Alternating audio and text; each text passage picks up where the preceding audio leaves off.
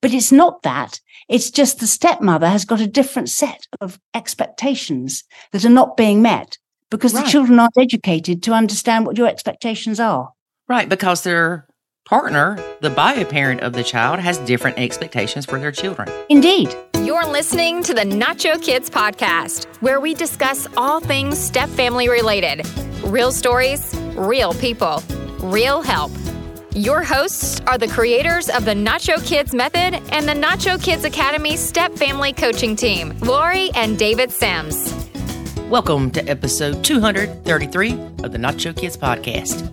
Oh man, holidays are upon us.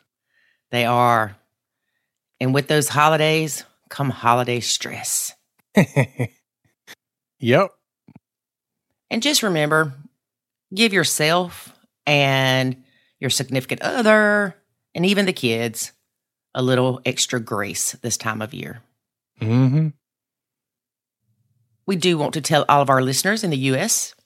we hope you have a very, very happy Thanksgiving and eat lots of turkey. Gobble, gobble, gobble, gobble. You know, your sister doesn't like turkey, David. really? Yeah, on the group chat, she's like, What kind of meat are we having for Thanksgiving? Anything but turkey. And then, then put the vomit face. Okay. I like turkey. Yeah, I don't have a problem with it. Apparently, we're having chicken. Oh, I'm sick of chicken. it's the cheap turkey. chicken, the cheap turkey. It's the the other turkey. Well, you know, Bojangles used to have where you could buy the turkeys from them. And we used to do that, mm-hmm. but they quit doing that. I know. I wonder why. I don't know. You should Made me ask. sad. You should ask Mr. Bojangles. Mr. Bojangles, if you are listening to this podcast, mm-hmm. please email me at lori at nachokids.com and tell me why you don't have turkeys anymore. Bring back the turkey. Bring back the turkeys, Bojangles. Yeah, we, you know what? We do have that smoker this year. We could smoke a turkey. Yeah? But I have to go buy a turkey. You know I don't like the grocery store. no. Anything to do with cooking, I don't like. Grocery store. Oh, I know. Yeah. I remember remember the one place I used to work, and every year they would give all the employees a turkey, Yeah. and we'd always had to give it to somebody else to cook it. yep. So much fun. But seriously, do remember that the holidays are hard for many people. And so if you notice somebody's in a little bit of a funk, don't take it personally. That's right. That's right. And also, I'll just go ahead and throw this out there. So many people say the step kid ruined our Thanksgiving, or the step kid or bio mom ruined Christmas. Very few people have a holiday that's picture perfect. We don't live in a Hallmark card. Mhm. Lower your expectations. Yep. I don't know. You know, I think the the most jacked up Christmas we ever had was the most memorable. yeah, you don't talk about a redneck Christmas. I mean, you know, there's punches being thrown, people getting choked out, Yeah, between what a sixty year old and a twenty five year old. something like that. Yeah, I don't know. and then Yeah. David's mom said something to David like, "Oh, I hope this didn't upset Lori." He said her family's crazy; she's used to it. Yeah. Not like that. yeah. I remember you like, why'd you tell her that? I ain't used to this kind of craziness. Yeah, uh, that was a bit above my crazy radar. well, it was a bit above mine too, but that's the one that everybody talks about. Yep, that is definitely going down in the memory books. we had 49 years of just Hallmark Christmases, as you would call them, and then Mhm. one crazy one, and that's the only one everybody remembers. yep. That's true. And look, if you are like I am and you don't like to cook, there are some restaurants that are open on Thanksgiving. Yeah, and there are people that work there that are listening to this going, that's why I have to work. It's people like you. Well, actually, there are some places that will hold a Thanksgiving for people that don't have family and stuff Mhm. like that. So check that out in your area. I know a lot of churches do it and some smaller cafe type places do. yep, So that's true. you're not alone, people. You're not alone. Nope. All right, David. Our guest today is Alison O'Mahony. And I probably screwed her name up again. I've had her on here before, and I had to have her back because she was just great. I love talking to her. And we were supposed to talk about being a step grandparent, but we went completely off the rails. Surprise! we talk about expectations. hmm Y'all gonna hear a lot about expectations. Yeah, that's going to be our theme for 2024. That's it.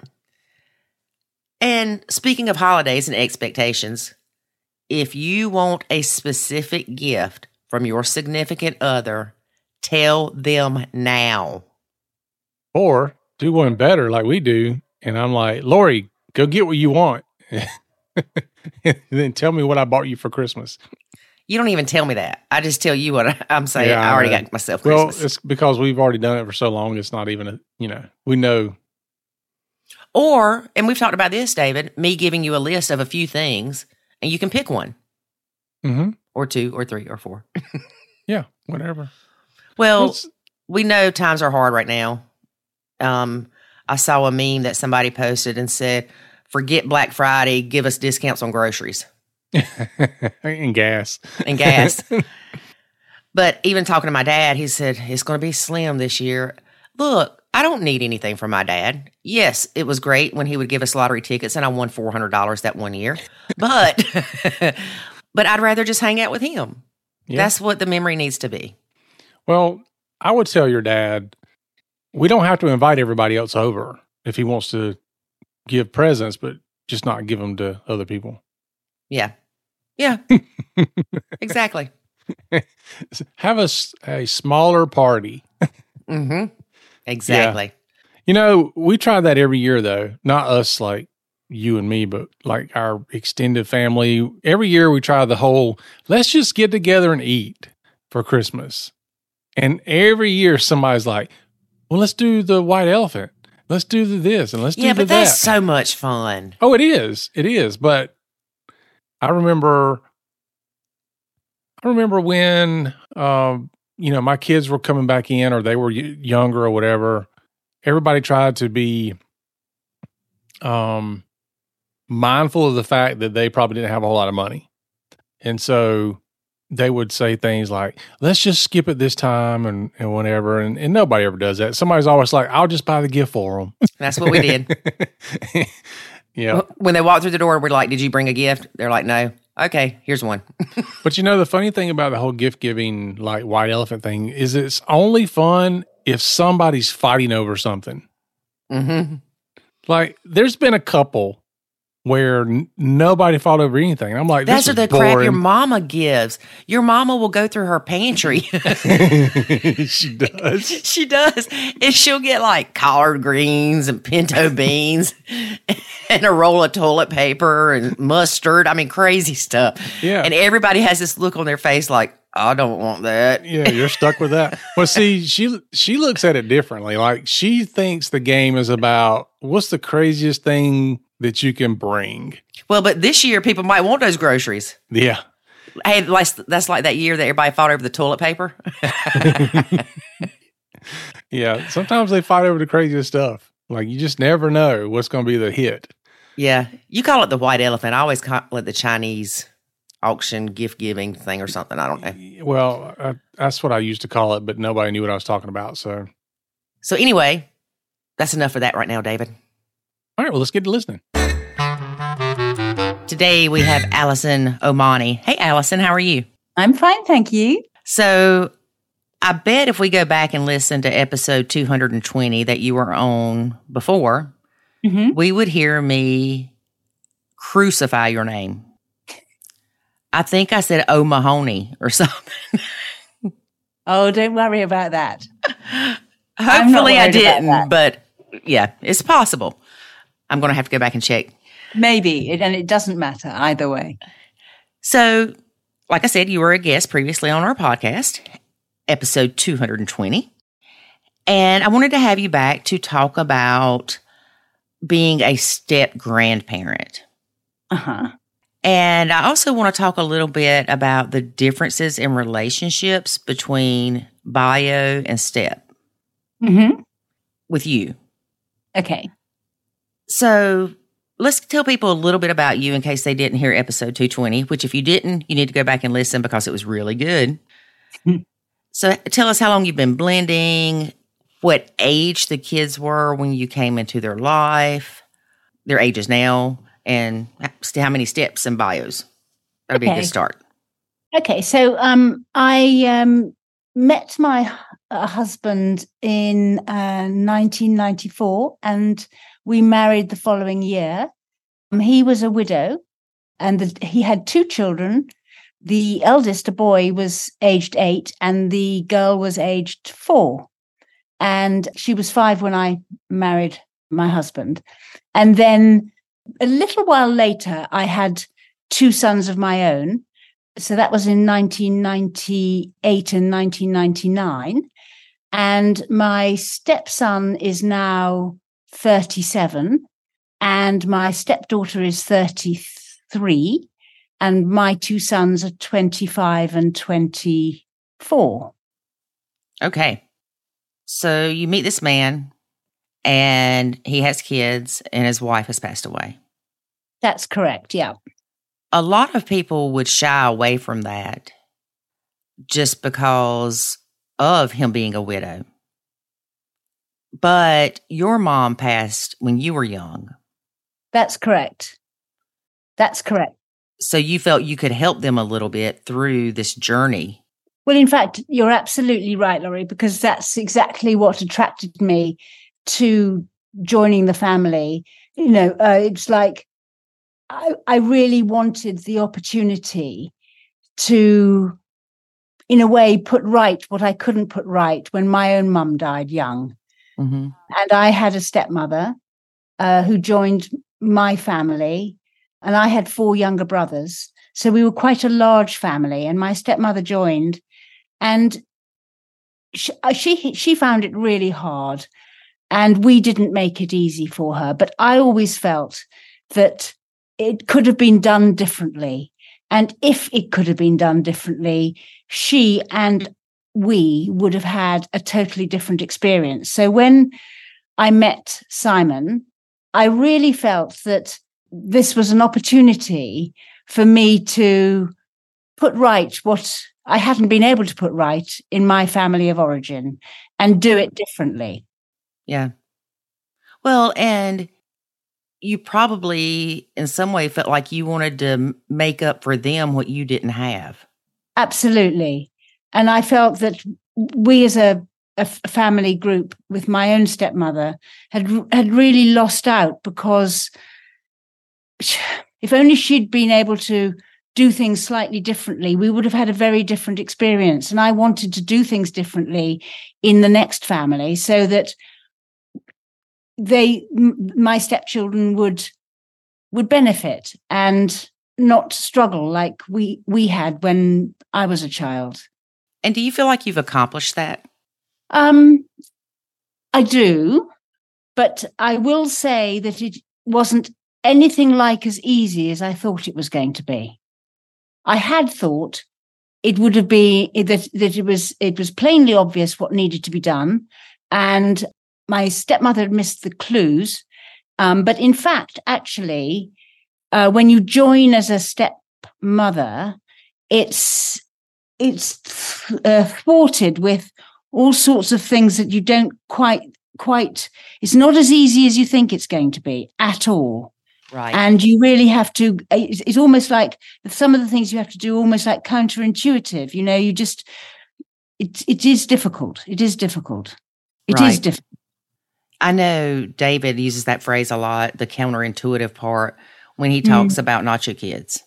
yeah He said, It seems like everything that is part of the process is what you would not want to do. Yeah. it's the complete opposite. Yeah. And I mean, what respect sort of thing? What what sort of thing? because we read that the stepmom's to be mom, love them like your own, Oh yeah. all that stuff, and it didn't work. And so I quit trying to act like I loved them like my own because I really didn't love them like my own in the first place Yeah. and felt Yeah. bad because I didn't. And then I realized that I'm not the only one for sure. So I quit trying to be mom at all in the situation. Yeah. And then I had to learn how to take what I was given as far as I've got this man that I love dearly and these crazy youngins, and I Mm. need to figure out how to coexist in a healthy way. Yep. Because it was very unhealthy. And we figured it out by doing the opposite of what we thought we should do. If it was, quote, quote, a nuclear family thing, for instance, if pretty much four people wanted to go to Carowinds. As a quote, quote, nuclear family, probably everybody goes. Yep. With us, it was okay if everybody didn't go. Yeah. It was Yep. okay if I didn't take my son and go with them or vice versa. Yeah. Because you still have to nurture those individual relationships and not try to make everything about one big happy family.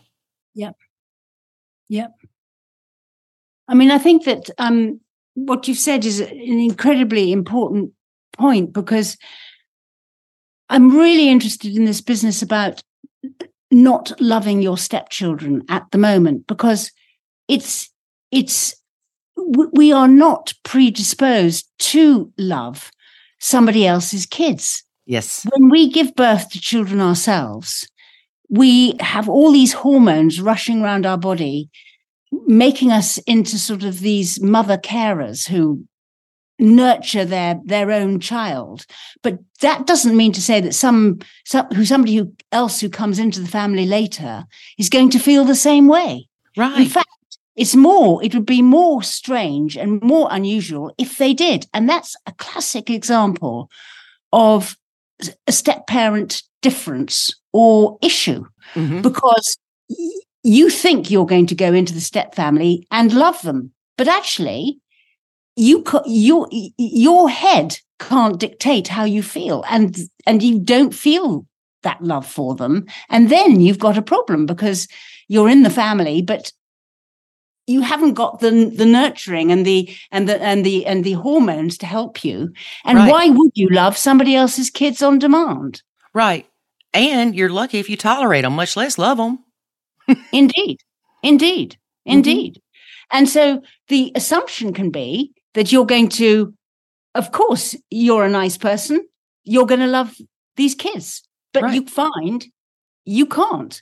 Now, I find that that you can learn to love them, and Yes. you, and love does exist, and it you can you do end up with a relationship which is second to none. It's like irreplaceable. It's superb. But it doesn't come from starting by thinking you're going to love the kids. Mhm. If you start from there, then it's based on a relationship of dishonesty. And the only place you can start learning how to love each other is from a place of honesty. And so when, as you did, you decide you're not going to love them, you're going to be real about it. That is the honesty that can then, from there, the relationship can build. If you can be trusting and respectful and kind, and as you say, treat them as individuals. Nobody has to do all the same things. You treat them in, you know, you do things separately, you build a relationship separately, Mhm. then it can be a, a true relationship of love, but Right. not by starting and hoping you're going to love them from the outset. Because why would you? Right. And I only have one child, so I can say this very easily. I feel like if most parents are honest, like truly 100% honest, they have one child that they have a stronger relationship with, which could be equated to loving that child more. Yeah. It's different types of love. And you bond differently with different people and it's a natural thing. It's a it's not in your control. It's Yes, not like you intentionally say, I'm going to love this kid more than this one. Or I'm going to get along better with this kid than the, this one. You, You love them for different things, don't you? Right. My understanding is that what I felt about my stepchildren was that they also knew that they didn't love me on demand. Right. So, in fact, it all just ends up being one huge pretense. You Mhm. know, people say, love you, and you're expecting them to say, love you too. It's just couldn't be further from the truth. It's, it's, it's like, it's like, it's not a, it's not realistic. it's, it's, it's not a place to start. I mean, it's, it's a relationship based on total dishonesty. Yes. And, and actually, it can be quite insulting. It can be quite uh, angry making. Hmm You, you know, it, it, if you feel as though you're having to pretend to love somebody, that must be awful. And yet, this whole step family thing is set up to sort of try and mimic a sort of original family. And it's, you're much better off not doing that. Right. Exactly. I feel like if most people could have that mentality going in, there would be so many less separations in blended families. If you're getting into a blend, if you can go in with the same behavior towards those kids that you have while you're dating their parent, and never have nuclear family expectations, your life will be wonderful. Hmm. But you need to grieve those nuclear family expectations if you do have them. But having those expectations is what sets us up for disappointment. Yeah. And if I never expect the kids to love me, if I never expect the kids to tell me thank you when I do something for them, then I'm Yeah. not disappointed and I don't have resentment because your own kid can do those things, but you have those rose colored glasses on and you see it differently. Yep. Undoubtedly, it's the expectations. The moment you have an expectation, you're setting yourself up for disappointment. Amen.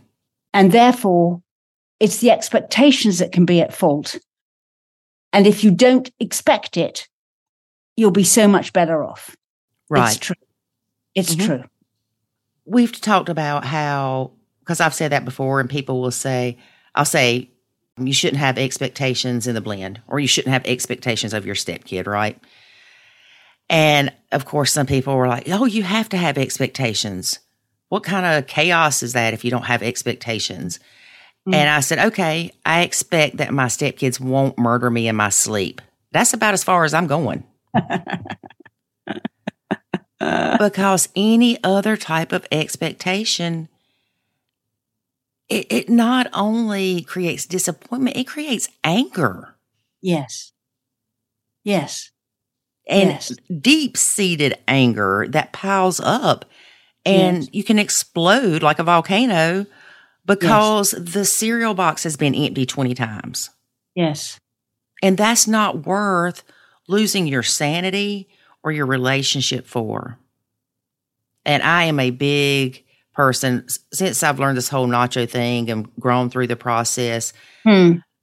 I am a big proponent of that I'm not going to let a cereal box steal my joy. No. No. If I need to be mad about it, I will give myself a time. And it's funny, I started off with five minutes. Set a timer on your phone for five minutes, and you can't do anything but be mad. Yeah. That whole five minutes, Yeah. you realize what a waste of time it is. Yeah. Yeah. And then eventually you're at 15 seconds and going, I'm good. Yeah. But you can feel it and be mad. But I have control over if I let that box upset me. Yeah.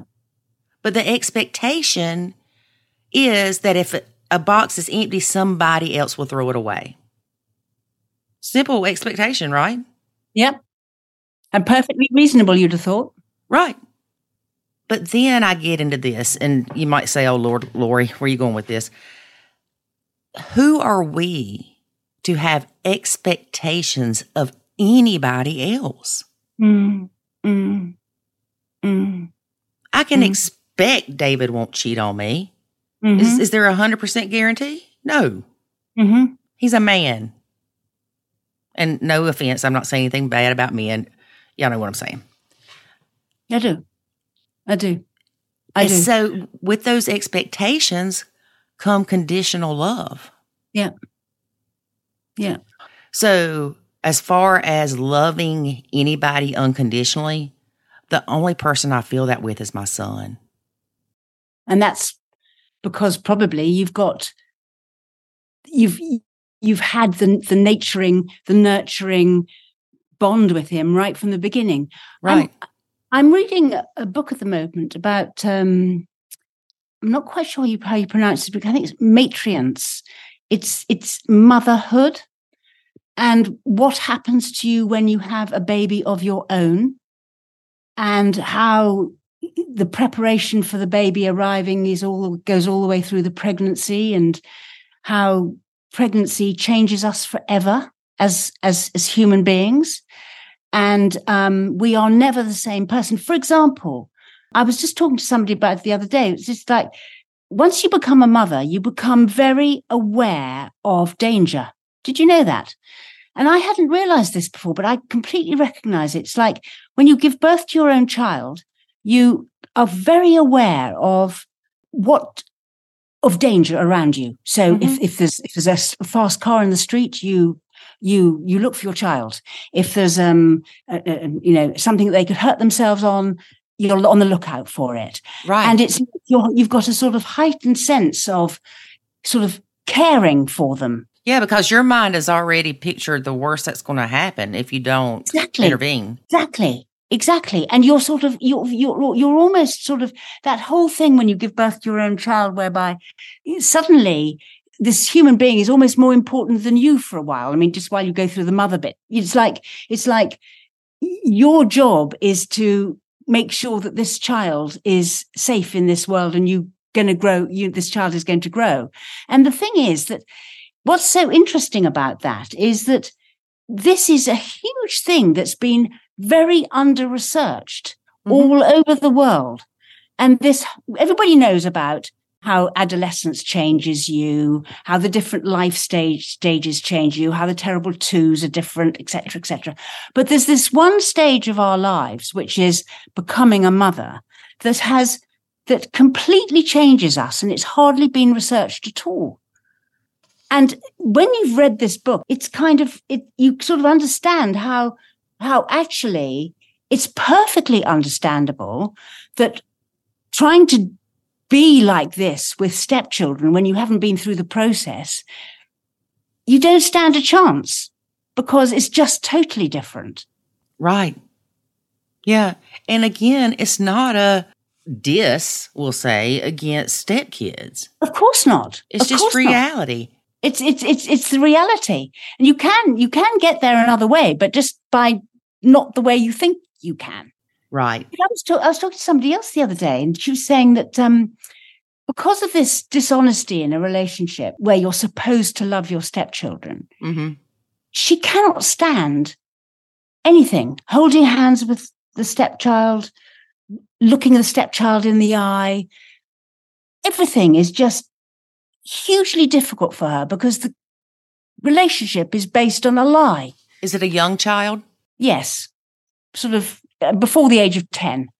And, And- she would be attacked by other stepmoms, which makes Exactly. me angry for Exactly. not loving a kid. How dare you not hold that kid's hand? They need blah blah blah. Yeah. They need they're asking for you to love them. They're Yeah. and look, I get it. That woman don't like feeling that way. But she Exactly. does. But you know what, Lori? What could change that is her being honest and the child being honest. And then if you got into an honest relationship, you could immediately look somebody in the eye. and your warmth towards them changes because you're honest. Right. Yes. Now, let's let's talk about that for a second. Being honest with a child. Because some stepmoms will say, "What do I say to little Susie when she wants to hold my hand or she wants me to do all this stuff with her? What can I say or how can I say it to where I won't hurt this child's feelings?" I, uh, what I think is, in answer to that question, is you don't start from there. You don't start having that conversation when the child wants to hold your hand. Right. So if you if the child wants to hold your hand, you make a decision. You go, not now, whatever, whatever your name is, you know, not now. I'm just, you know, uh, whatever. I, I, want to have my hands in my pocket or whatever. Or you hold the child's hand. But my my my reckoning would be is not to have that conversation at that time, but to have the conversation at another time and say, can we have an honest conversation about this? Because I think it's more sensible to have a relationship whereby we can look each other in the eye and know exactly how one feels about each other without it being in any way a negative or or nasty. It's just the truth. And I think that we'll be better off like that. Yes, I agree. Now Well, do you agree? Do you think that's too do you think that's too hard? I don't think that's too hard at all. But I feel like that if you say to someone, and we'll say a child, Lori really needs some alone time. Lori needs some quiet time. Yeah. I need time to re energize. Yeah. I don't have the energy that you have. Yeah. And create that space in the beginning. I've got a friend of mine that she was on my podcast. Yeah. And she talks about how she does that with her own son. Yeah. And her stepdaughter and her husband. Yeah. She needs downtime, Yeah. whether it's a nap, whether it's reading in a book for a little bit, painting, whatever. She needs her downtime. And I'm the same way. Absolutely. And I think that that's, as you say, as normal in an original family as it Mhm. is in a in any other fa- step family or anything. Right. And it's sometimes the kids will want to be alone. Yeah. And I think it is being honest with them, but not honest to the point of you're getting on my last nerve. No, quite. Right. That's why that's why you need the conversation needs to be taken away and away from the immediateness uh, of what's going on, but had at a time when it's it's a good time to have it, as opposed to one when Right. because you you want to figure out the discipline or punishment for breaking a rule when you're not angry, not when it happens. Exact- Exactly. Exactly. Exactly. What I would like to talk about is is what you were talking about expectations, you know, because that that's also interesting for me because I think that so many expectations that we have as a step parent is based on our upbringing and what we think is good manners or good the good way to be in life. And so many stepmothers have a problem because their stepchildren have been brought up with a different load of expectations Mhm. so we we are forever coming up against a cultural difference between ourselves and our stepchildren. If they were our own children, we would have brought them up in a way where they would have met our expectations. Mhm. I mean, you talk about cereal packets, but it's a bit like, you know, it's it's our expectation might be that, you know, when a cereal packet gets finished, they put it in the bin, or when the when the uh, toilet roll gets finished in the bathroom, they take it to you, and then you get a replacement, or whatever happens. You know, it's sort of like. But when these expectations aren't being met all the time, then the stepmother can say, "Well, the stepchild doesn't know how to behave." But it's not that. It's just the stepmother has got a different set of expectations that are not being met because the children aren't educated to understand what your expectations are. Right, because their partner, the bio parent of the child, has different expectations for their children. Indeed. Indeed. And we all have. And all of these little expectations are all over the place. It's like, it, it's down to sort of uh, how you smile, how you talk, you, what, you know, what you say, what you think is funny. I mean, it's like you, a stepmother can say, well, I, I, you know, I don't understand. I don't understand why they think that's funny. Well, it's only difference. It's not, it's not wrong. It's Mhm. just different. Right. And I'm glad we're talking about expectations because actually, I'm working on a new challenge in the Nacho Kids Academy about expectations. Oh, yeah. Yeah, because I've noticed there are some things that have happened lately that I need to lower my expectations Uh huh. because I'm getting my feelings hurt, which in turn I get withdrawn a little. Yeah. And then I also mm, maybe a little angry, we'll say. And I've got to stop because I shouldn't feel that way. And like I said, there's just things that have happened lately that I'm like, I should not let that bother me so much. Why does that bother me? It's my expectations. So I've started thinking a lot about it. Yep. Think about how many expectations you have a day.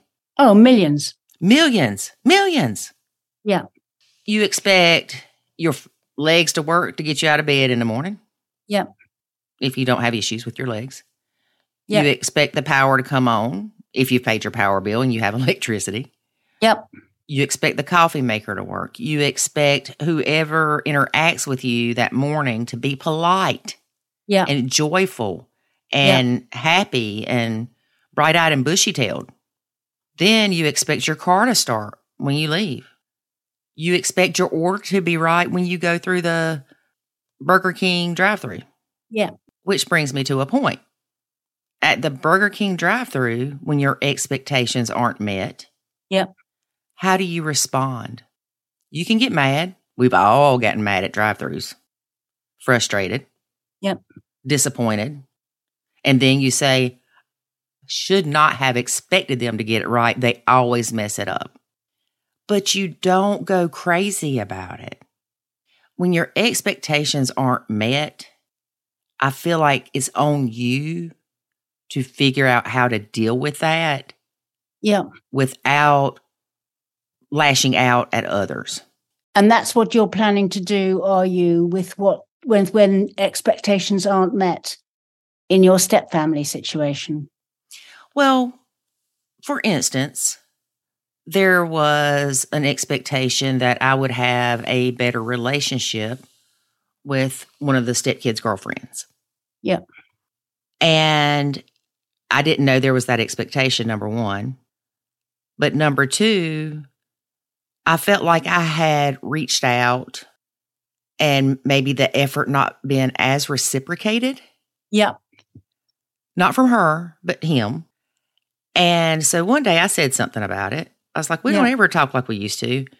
And he replied and said that we didn't have that much in common or we don't have anything in common. And that kind of hurt my feelings. Of course. Yeah.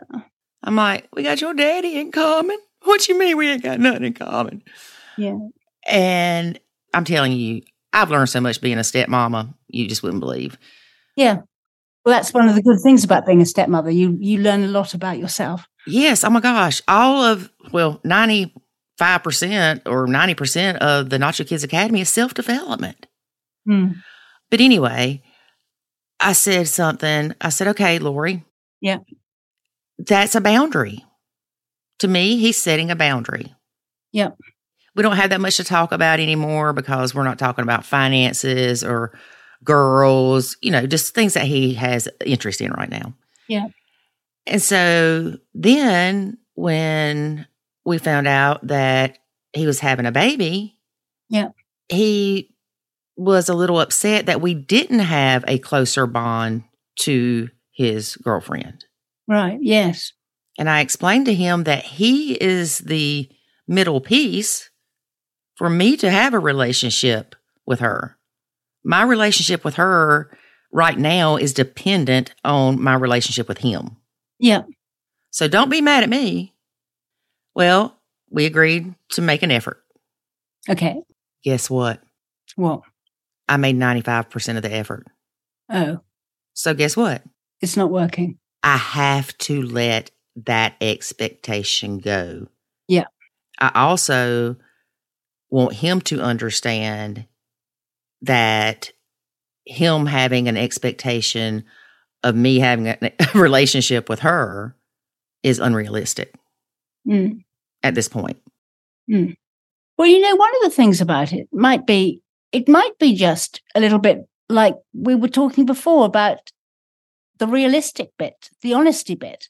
Mhm. You know, perhaps there's been, there needs to be a realignment and just being honest about, I won't say, well, I mean, what the relationship actually is at the moment. Mhm. And if everybody's really honest that it's not that great, it's a good place to start. Yeah, but it's not bad either. And see, this is the thing. He's 23 years old. He's in the Mhm. military. He's been gone Mhm. five years. Mhm. He's in Germany. He's traveled all over the world, basically. He has a girlfriend. He's trying to work some side hustle because he's getting out of the military next year. Yeah. And um, now they're having a baby. Yeah. And he has his own life. Yeah. So is he doing anything, quote, quote, wrong? Or is he doing anything to intentionally not have a relate a closer relationship with me when we were close before? No. Yeah. No. It's my expectation. That's what it boils down to. Completely. Mm. And if when I do talk to him, if I bring up, well, here I am trying to do better and contact you more, and I just don't feel like it's being reciprocated, then he's going to have either a guilt feeling Yeah. or, or a, well, that's on you. And you're going to feel resentful and quite angry Right. if you're if you're making the effort and it's not reciprocated. So, what is the one thing that will solve all these problems? No expectations. And then I feel that you're creating room for something to grow.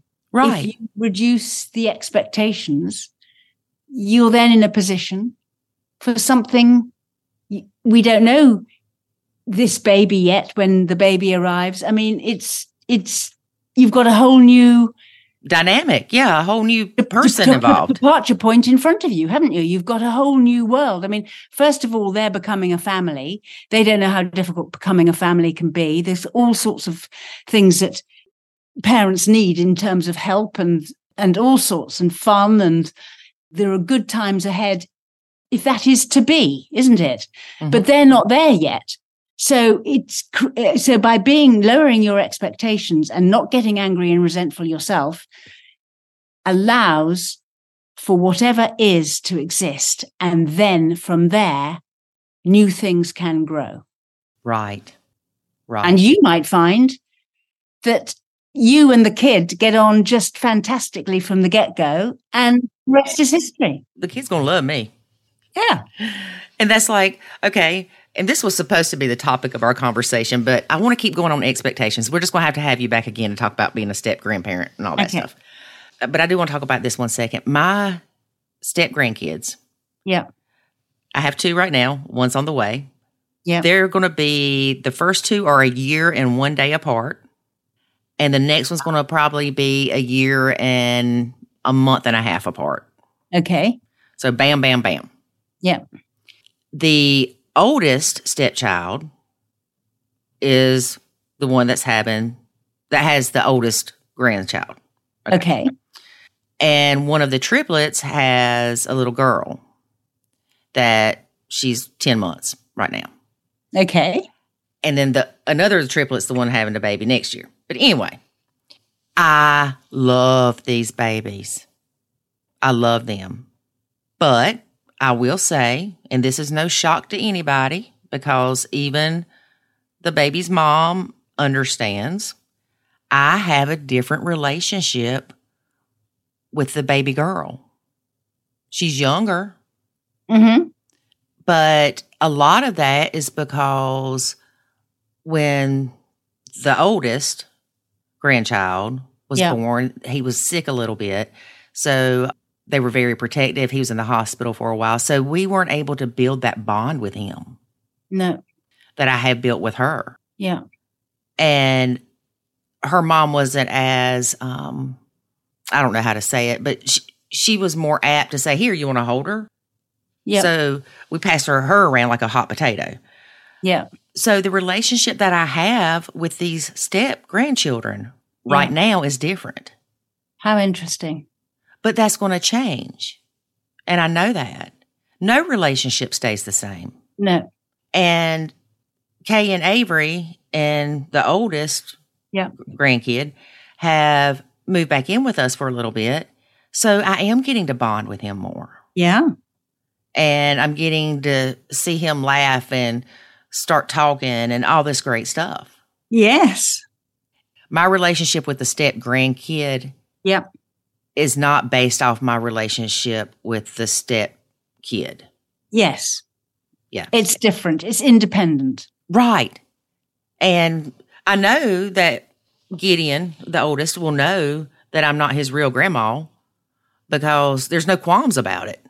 Yeah. And when I say real grandma, no, I ain't your real grandma. I am not your biological grandma. But you know what? That makes me more awesome. it sounds cute. Well, I wondered about this when I knew that Kay and Avery were going to have a baby and that Ethan was going to have a baby about how I would feel as a step grandma. Now, I'm going to tell you how I feel about these babies, no matter how much I love them. I love, Yep. love them. I know when Jackson has a baby, it'll be different. But here we go with those expectations Yeah. of you're supposed to love them all the same. But there's like that biology to it, like you said, that book you're reading. Yeah. But you have these expectations of what will my relationship be like with these step grandkids? Yeah. I had none. None. Yeah. I don't expect them to love me like they do their own biological grandparents. Yeah. Do I think they will? Pretty darn close to it. Again, it boils down to the expectations. Yeah. Now, also, if we're talking about expectations, what expectations do other people have of you? We talk about our own that we have of other people. What expectations do people have of you? Yeah. So, Alison, what is an expectation that you feel like somebody had of you today? That um that I would uh uh that I would be reliable. Right. I expected you to be on this Zoom call. You did. I did. Yeah. No, that's I mean, I mean, I reckon that we're we're always trying to meet the expectations others have of us. Right. Some of us. Those step Yeah. kids aren't those some of us. No. They're not trying to meet your expectations because they really probably don't even know what your expectations are Yeah. as a step parent. And they're getting conflicting information between bio parent and step parent. Yeah. Yeah. Mhm. I mean, I think that with my stepchildren now, we have a pretty good idea of where our expectations of each other's lie. And it's been a long, long fought number of years, and we are in a very comfortable place now. Right. So I think my stepson, who I saw today, and I saw my step grandchildren today, and I, we have a set of expectations of each other, and we very much meet them. hmm And so my relationship with my stepson now is extremely compatible. hmm Yes. I completely agree that where step parents you know when you're when you're going through the process of establishing that they're falling short of your expectations and you're falling short of their expectations. Mm-hmm. Yeah. And that's one thing, too, when you are getting into a blended relationship, once you've decided you're going to take this as a serious relationship, Yeah. you need to talk about what each other's expectation is Yeah. in this blend, meaning your role as a partner, your Yeah. role as a step parent, your role as a bio parent, if there is one. Because my role as a bio parent was to take care of Jackson's medical appointments. Yeah. My role for the stepkids was not that. No. So you have to figure out where those roles are going to be, and you don't have to get that detailed, but you ha- need to talk about what your expectations are because if your partner expects you to do everything, Yeah.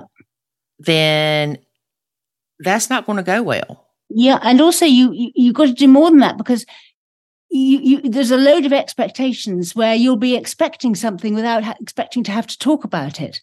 So you're forever coming across expectations where you assume Right. something is going to be one way and it turns out to be another. Right. So even if you do have that conversation, you still can't you you you you still haven't covered it all. Right. You're still going to be let down. Mhm. Both sides are going to be let down. Right. And you can't control it. No. No, you can't control it. One of the things that I think is what can be helpful is to view people's differences as them holding different perspectives on things. Mhm. And so Yeah. Sometimes a lie is not a lie, it's perception. Absolutely. That's yeah, absolutely. That they're they're thinking it's the right way. And you're considering that one of the most helpful ways that you can deal with these kinds of problems is that if you take a different mental approach to something, it really can change your whole demeanor. It can change how you feel. It can change what you think. It can change any sort of illness in your body, like the headache it's giving you or the lack of sleep. It can change your behavior and it can change your whole understanding of the situation. And it, it's, it's, it's just, it completely transforms your view if you decide to take a different perspective on something. Yes. So, for example, you know how it is when something happens and one person gets completely furious about it and another person laughs Right. and thinks it's funny. right. And, you know, it's the, it's the same thing. The same thing has happened, but people have a completely different perspective on it. And if you, if you decide you're going to adopt a really helpful perspective on the stuff that happens, it can transform your experience of it. Yes. So if you think that meal times are complete hell Mhm. and you don't know where to start because it's all wrong, if you just sit back and decide that you think it's quite amusing instead, well, you don't need to think it's amusing, but you might just think this is interesting as opposed to this is wrong. Right. The moment you, you start giving your hard yourself a hard time and sort of saying, well, this isn't right, this is wrong, I mustn't let this continue, this is they should know better, I shouldn't have to put up with this, I'm being treated badly. All of these kinds of self things that you can you can say to yourself. But if you stop yourself and just think of a of a more helpful perspective on it and say, well, here I am how come I've got myself here? This is very amusing, interesting, um, whatever. And you Mhm. don't need to be affected by it. And your whole attitude can be entirely different. You are so right. And that again, that's a lot of what we teach in the academy because it's so important. And I have that change your stinking thinking challenge, which is that is changing your perspective. And I know I often tell people you have to look at extremes sometimes. And when I say that, if your stepchild just rode on your new couch with a black sharpie, Yeah. and you feel like you are getting ready to go cut up like cheetah. You're getting ready to flip out on them. Yeah. Walk outside and ask yourself if you just found out that child had terminal cancer, how would you respond to that situation? Yeah. And a good look, I know it's extreme, but what we forget happens is we get mad at these kids. We say things, and they're in developmental ages. Mm. And I say this coming from a mom that hollered at us a lot. Mm. And I know how that felt. Yeah. You just have to change the way that you look at it and give it the right emotional weight. Well, it's it's it's it's about priorities, isn't it? Really.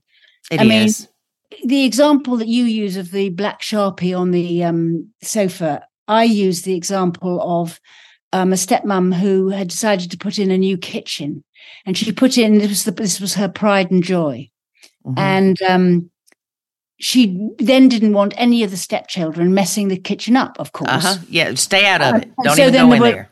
there were hundreds of little rules about using this kitchen and in the step in the end the stepchildren well they they decided to cut off and you know actually i you know she says now it destroyed the relationship she had with those children and it cut them off from their father uh, because they didn't come so often and in the end they hardly came at all. And she lost Right. them and, she, and so did, and the father and she was very very sad about the fact that her husband lost his relationship with his children. And Yeah. a kitchen's a big thing. It's a bit like a, a white sofa with a black sharpie. I mean it's not nothing is it? It's it's a it's a it's a big thing. Mhm. but at the end of the day, is it worth losing the relationship with the children?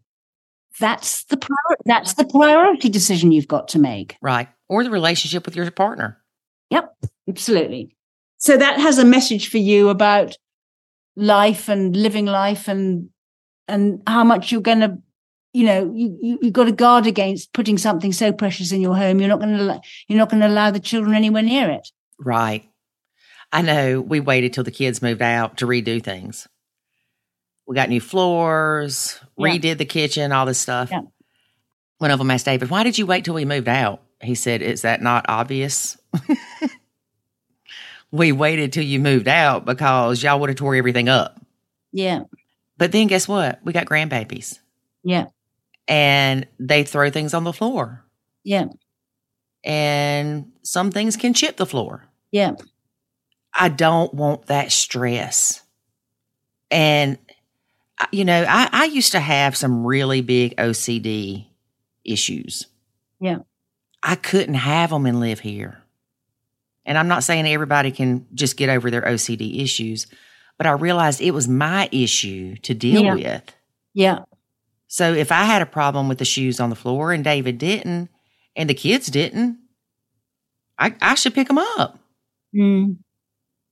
Mm. And I know a lot of people are freaking out on me right now hearing that, Mm. but it is.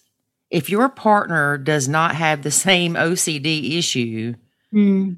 more than likely they are not going to make their kid Mm. do what you need that kid to do so you don't have these OCD issues.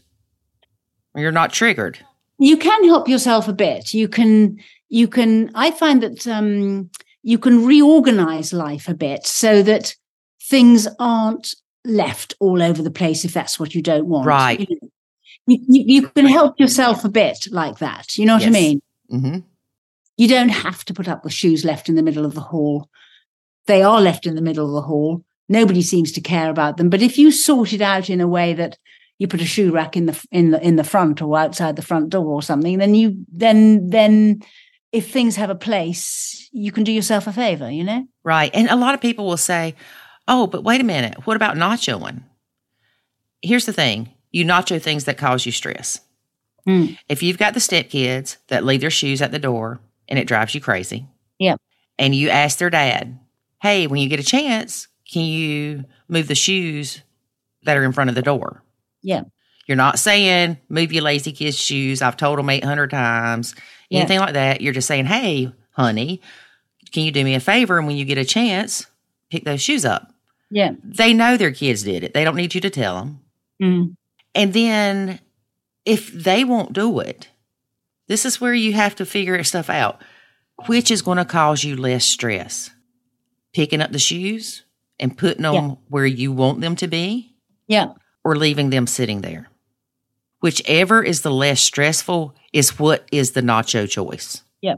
That's good advice. And a lot of people would say, well, wait a minute, I thought picking up the shoes would be not nacho. Well, it is because you're lowering your stress, and that's the whole point. Yes. But most people will not even consider picking up the shoes. And they're going to be mad about it all day. Yep. And it's like white towels. We hear about those all the time.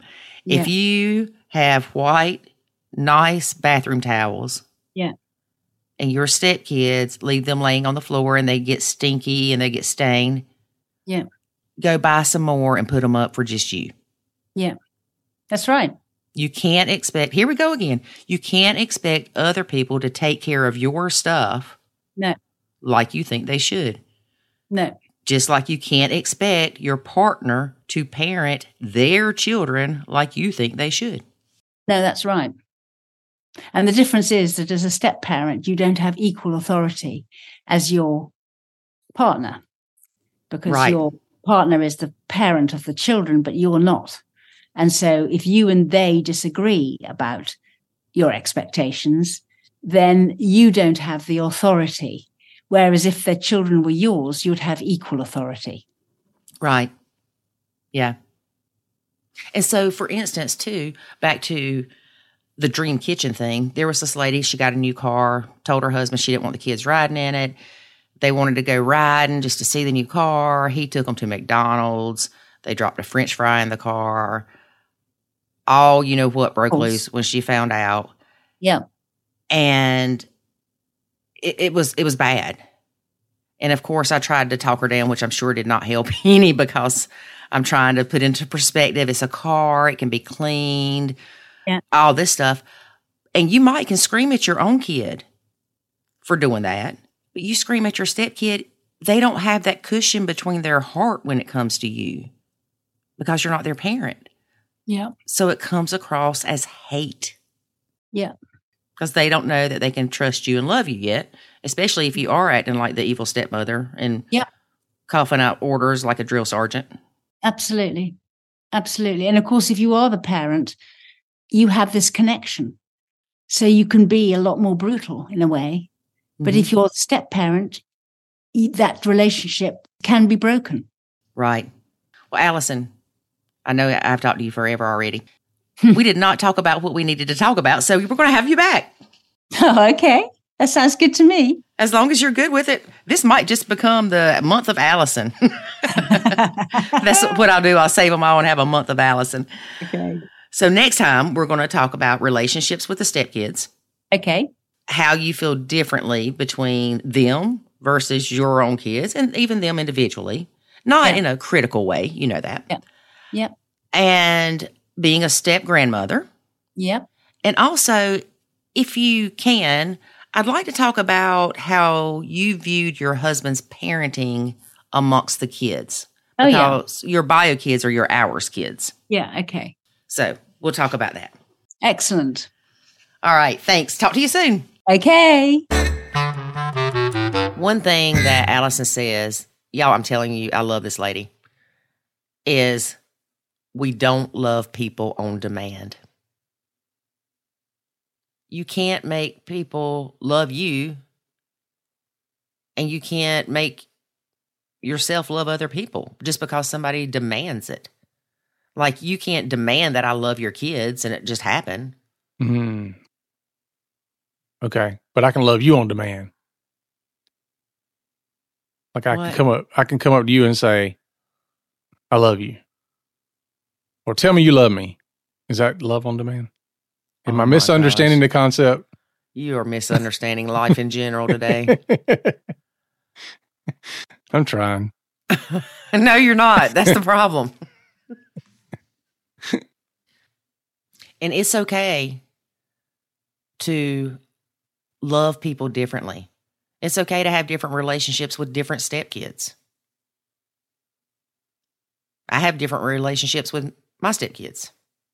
I got different relationships with your stepkids. Yes, you do. and it's natural that these relationships are different because nobody's the same.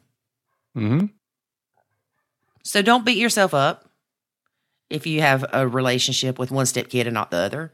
Because you know what? Five years from now, that might change. Yep. You never know what the future holds. But we do know that next week you can come back and listen to us. Yep. Because we'll be here on Black Friday. We might even have a special deal for you. Ooh, What do you think about that? I like that. Okay. All right. All right. We'll come up with something for Black Friday. Okay, then. All right. So join us next week, folks, to find out what that's all about. Because I don't even know right now either. and remember, life is good. When you nacho. Thanks for listening to this episode of the Nacho Kids Podcast. Find us online at nachokids.com. Until next time, remember, life is good when you nacho.